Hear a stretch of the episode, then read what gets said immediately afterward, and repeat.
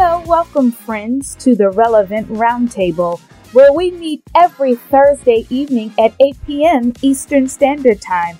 At the Roundtable, we discuss real life situations that deserve more attention. These conversations are rich in personal insight that give listeners clarity and direction to influence and impart into their daily lives. I'm your host, Toni. Thank you for joining the table. Once again, I'm glad you decided to come and join us at the Relevant Roundtable.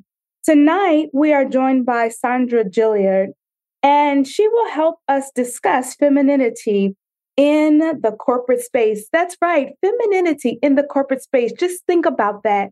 Have that resonate with you as you listen. Femininity.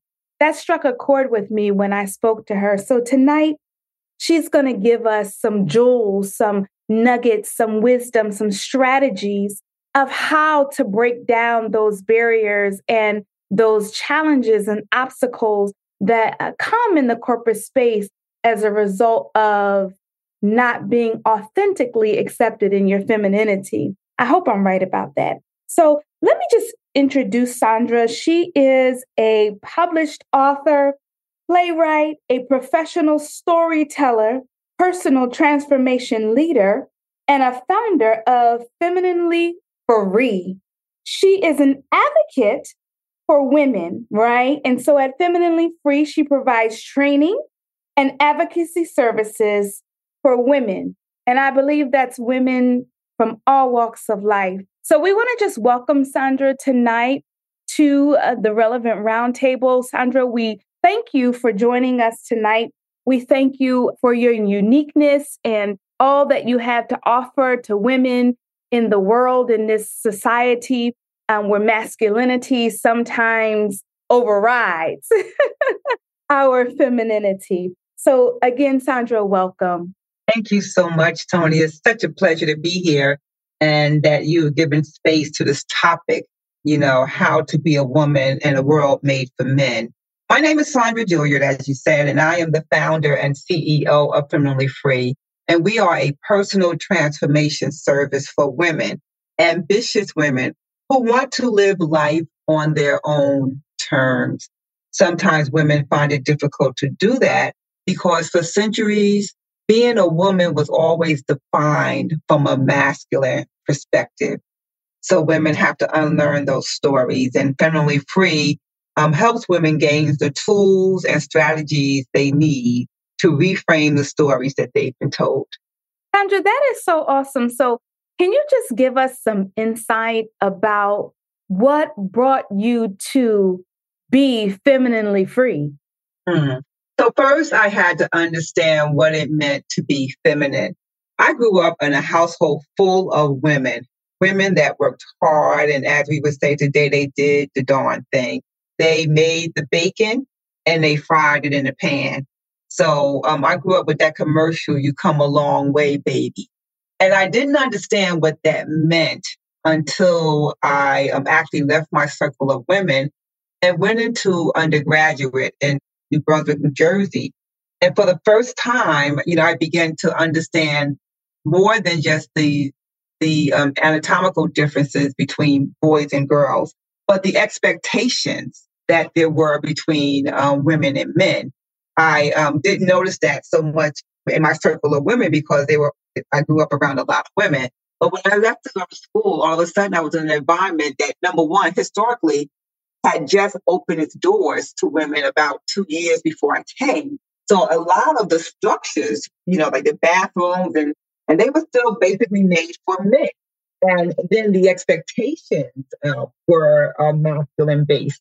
So I began to understand that there was more than just that body difference between what it meant to be a man and what it meant to be a woman, that there were also expectations in terms of the way you behave and what was expected of you and that was a whole new world for me because, as I said, I had grew up in a household full of women who did everything. And there were, you know, we took the trash out, we washed the dishes, my mama cooked, cooked. So we did all those things. And there was no gender roles in my household. But I found out that, you know, when I left to go to school, that the whole world was based on gender roles. And I left college and stepped into a corporate environment that was definitely based on gender roles. So, how did that affect you in that corporate environment? Well, I thought I had gone to Mecca because the first, my first boss was a woman. She was a woman who had worked her way up from being a secretary in an oil industry, you know, at the time when it was still all men. So she was that first wave of women who were breaking down the barriers, you know, becoming more than secretaries in corporations. She had made it through the vice presidency. And so when I met her, she took me under her wing. But then she told me the success of being, she told me a principle for being successful. And that meant to behave like a man. And I didn't understand that. I talked about having children and that, you know, that was a conversation we were not to have. We were not to talk about, you know, being afraid, being soft, don't dare wear heels, don't, don't act like of, of, you know, little pris. And I, you know, I didn't have the intention on doing those things anyway, but it was just a matter of those things were just so off limits. So anything that I wanted to do that she thought be thoroughly, um, it was a no-no. She told me that there was no place for them for a woman to be successful in a masculine environment with those kinds of traits. So, you know, I thought it was her at first, but when I began to see the way that women were treated in that corporate environment, I understood what she meant. That in order to make it at that time in a masculine environment, you pretty much had to adopt the definition of success from a masculine perspective. And during that time, the term that they came up with that was like the beehive, you know, that there were certain women who kind of kept other women out. So you begin to see this, this major division between women who were considered to be the ladies and then women who were considered to be successful. What do you think? It makes me think of a time where, and it was many years ago because now they don't even talk about it. And that's why I was so super excited when you and I talked and you were just speaking about your brand and what you do for and with women. It made me think about the time when breaking the glass ceiling was so prevalent. But now you don't really hear about women breaking the glass ceiling. So the experience that brought you to where you are and who you are, how do you think that those things that you experienced paralleled with the glass ceiling? I hope that makes sense. I, I think I understand what you're saying. And so remember when we first opened the doors to corporate to corporate um, America, I'm talking about women. It was right after you began to hear that song, "You Come a Long Way, Baby." So women were the first thing was to get into the doors, and then the next thing was to get into those C-suite. And so that glass ceiling was something that we all reached to. It was like the highest position you could get to be completely in a position where you make decisions in a corporation. And so that was the goal. You get in and you play by the rules. You went, you know, we had so many women who were in, you know, business school, law school, and they played by the rules. But when they got to the corporation, there was some rung miss, miss, missing on that ladder to success. And those rungs were the ones that would get you to the top. And we're talking about not just being um, someone who sits at the end of the table, but someone who is there as if they were the head of the table. And that was the goal. However, we have so many women who have been there. They have been burnt out. They have anxiety, depression. We hear a lot about the statistics of what has happened to women who have worked so hard to get to touch, to not even break it, but to touch the glass ceiling and, it, and the personal and emotional prices that we were paying for doing that. Women begin to look at trying to balance being a woman at home and then being successful at work. When you begin to ask the question, is it worth it? I think the other thing, Toni, that has caused us not to look so much at that glass ceiling is that women are finding other ways to meet their financial and their professional You know, you have women in politics now, although be it that there's not enough of us, but women are beginning to diverse in terms of where they need to go to take their space in these masculine dominated environments. We have more women now over the past two or three years who are starting businesses. And we're now looking at, you know, how do we get women to not only start the businesses, but to keep them open, uh, you know, redefining how we're distributing the uh, funding for those businesses. So I think we, we recognize that the glass ceiling is not the only barrier that we need to break anymore, and that we are beginning to spread ourselves out to look at those other areas of society that are still masculine dominated. Do you think that even in the areas that we as women are venturing out and are exploring, do you still think that that expectation of masculinity is still um, prevalent? For example, in politics, you know, a lot of the times there has been male representation, right? So, in navigating through that lane, do you feel like women may think that they still have to be a part of that masculinity, or can they be their authentic selves as feminine women?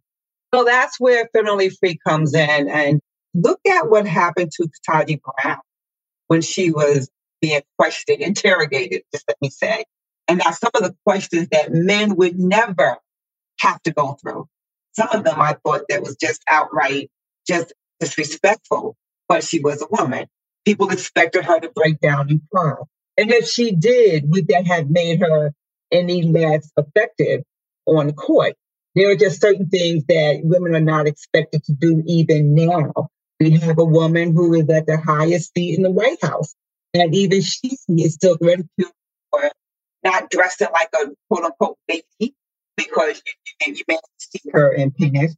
But Hillary Clinton, you know, they talked about her not being a woman because she was aggressive. And you know the alternative name we have for women are aggressive, women who are forceful, women who could who could go toe to toe. You know, we have a different name and it's not ladylike. So when you're ladylike in these environments, they look at you as being weak and too dainty.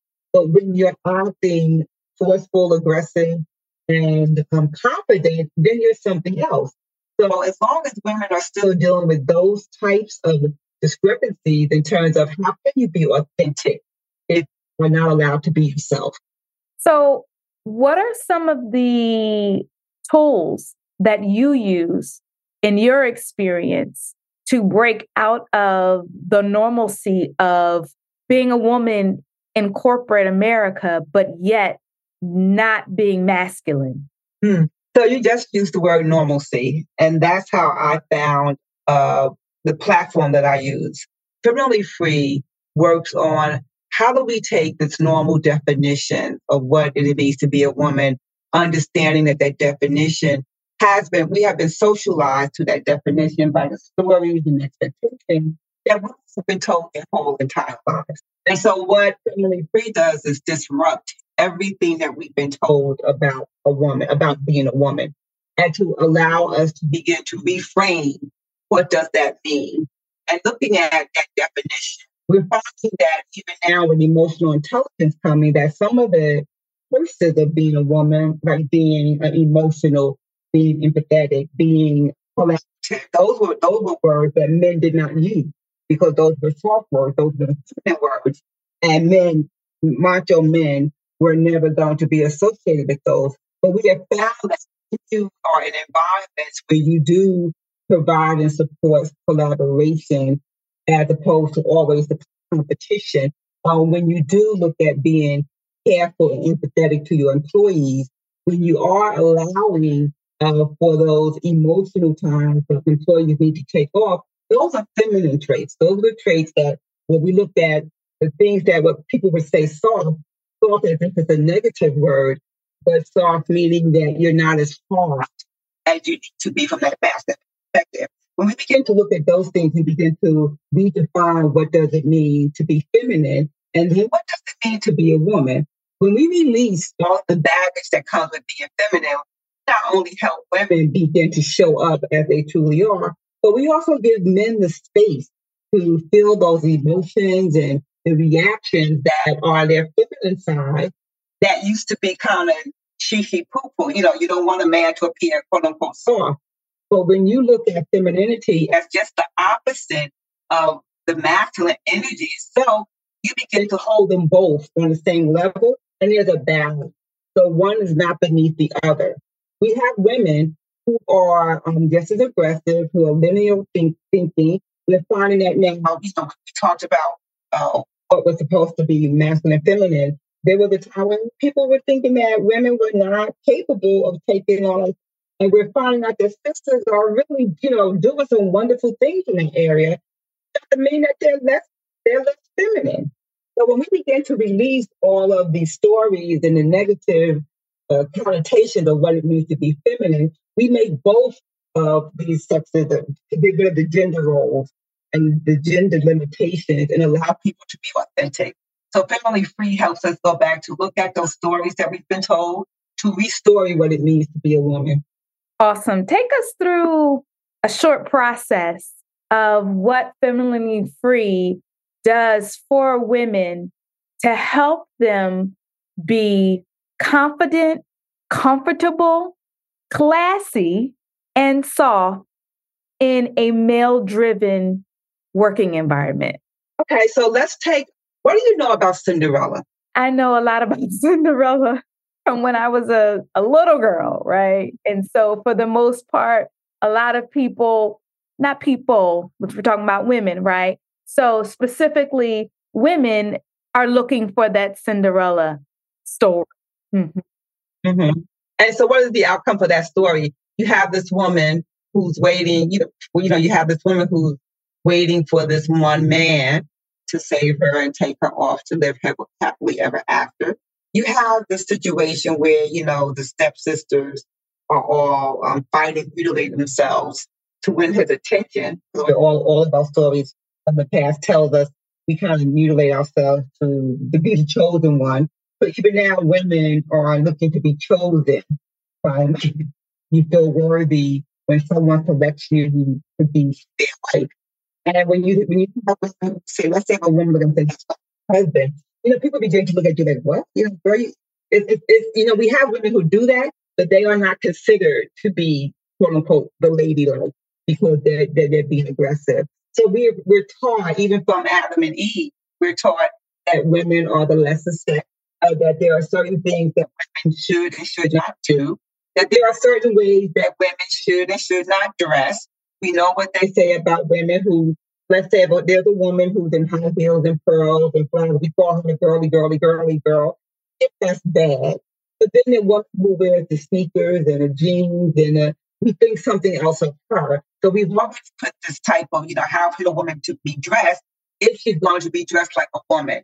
And regardless of whether or not she likes that, it's just the way that society looks at what we call a pretty woman and what we call a girly woman, what we define as feminine, which is normally not necessarily just being able to appreciate certain things. We we define feminine being feminine is really being soft and sexy. So we put it more with some of the sexuality of it and not just the sensuousness of it. So when I work with women, we come, we, we just talk like, what, what stories do you know about being a woman? And how has that shaped how you feel about yourself and about other women? Um, we talk about how do we be able to release ourselves from all of the the things that were going on, us, like jealousy. You know, we, we talk about women being jealous, women being catty, women doing this, women doing that. We started to change our language and our thought about what it means to be a woman and giving space to all those various types of women that we can be. So, do you say, or would you say, that walking through that process with Femininely Free, that women would receive breakthrough in that area? Yeah, I've had a lot of clients who really understood themselves, number one, and then understood how they could navigate in their work environments. And some, even some at home, they were thinking about how they were, in fact, um, subscribing to some of the roles and expectations, and without even knowing it. I mean, we're socialized to do that. And so when you begin to ask yourself, why am I not feeling 100%? It's because you're not in alignment with your authentic self.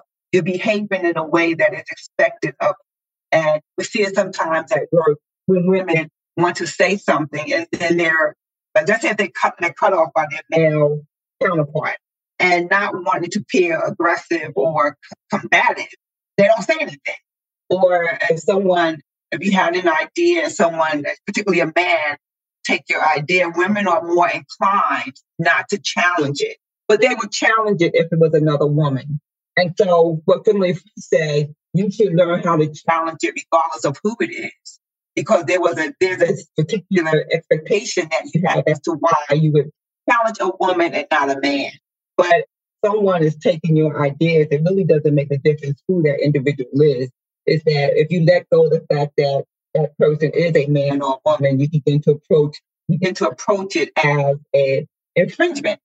Right. So briefly, just describe to us what it felt like to you when you went from experiencing that environment and kind of seeing the masculinity to understanding your freedom in your femininity.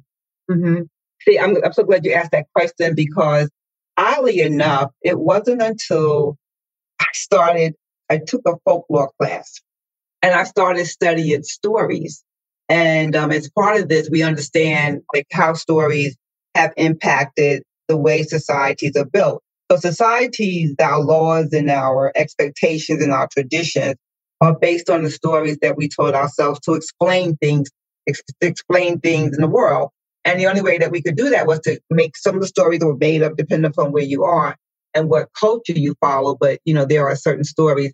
And when I began to, first of all, the creation story, and when I began to look at the creation stories that were so bad, uh, uh, you know, across the world, and I began to trace them down to the story that we hear in the Christian uh, uh, sacred text with Adam and Eve. And then I began to look at, well, as a result of Adam and Eve, how societies were built. You know, and, and that, it's not only the gender roles that was there, but that is generally the one that I'm concerned with. How society was built and how women were second class, second class to men. And begin to look at, you know, how this thing about bodies, you know, like that we have we have no control of our bodies. And I began to just trace that down on and not only with just the, with, with just the creation, but how stories in general were so linked to our traditions and our expectations and our social orders and our laws, that's what let me go back and say, wait a minute, let me find out what story I've been living. That was the freedom that I had, is that when I said, wait a minute, this is a story and I can reframe.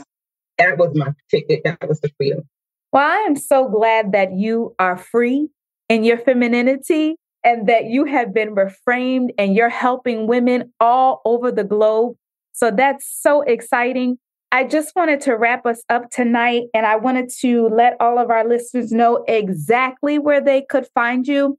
So if you want to find Saundra at Femininely Free, you can find her at www.femininelyfree.com. Again, that's www.femininelyfree.com. So, Saundra, we just thank you so much for coming by and spending some time with us and talking to us in regards to being feminine. I love being feminine. So, I totally understand.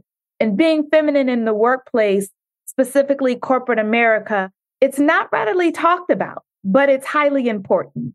So, we thank you for the work that you're doing. And again, we appreciate you coming by and talking to us. Thank you so much for having me. And I'm going to ask all your listeners to live femininely free.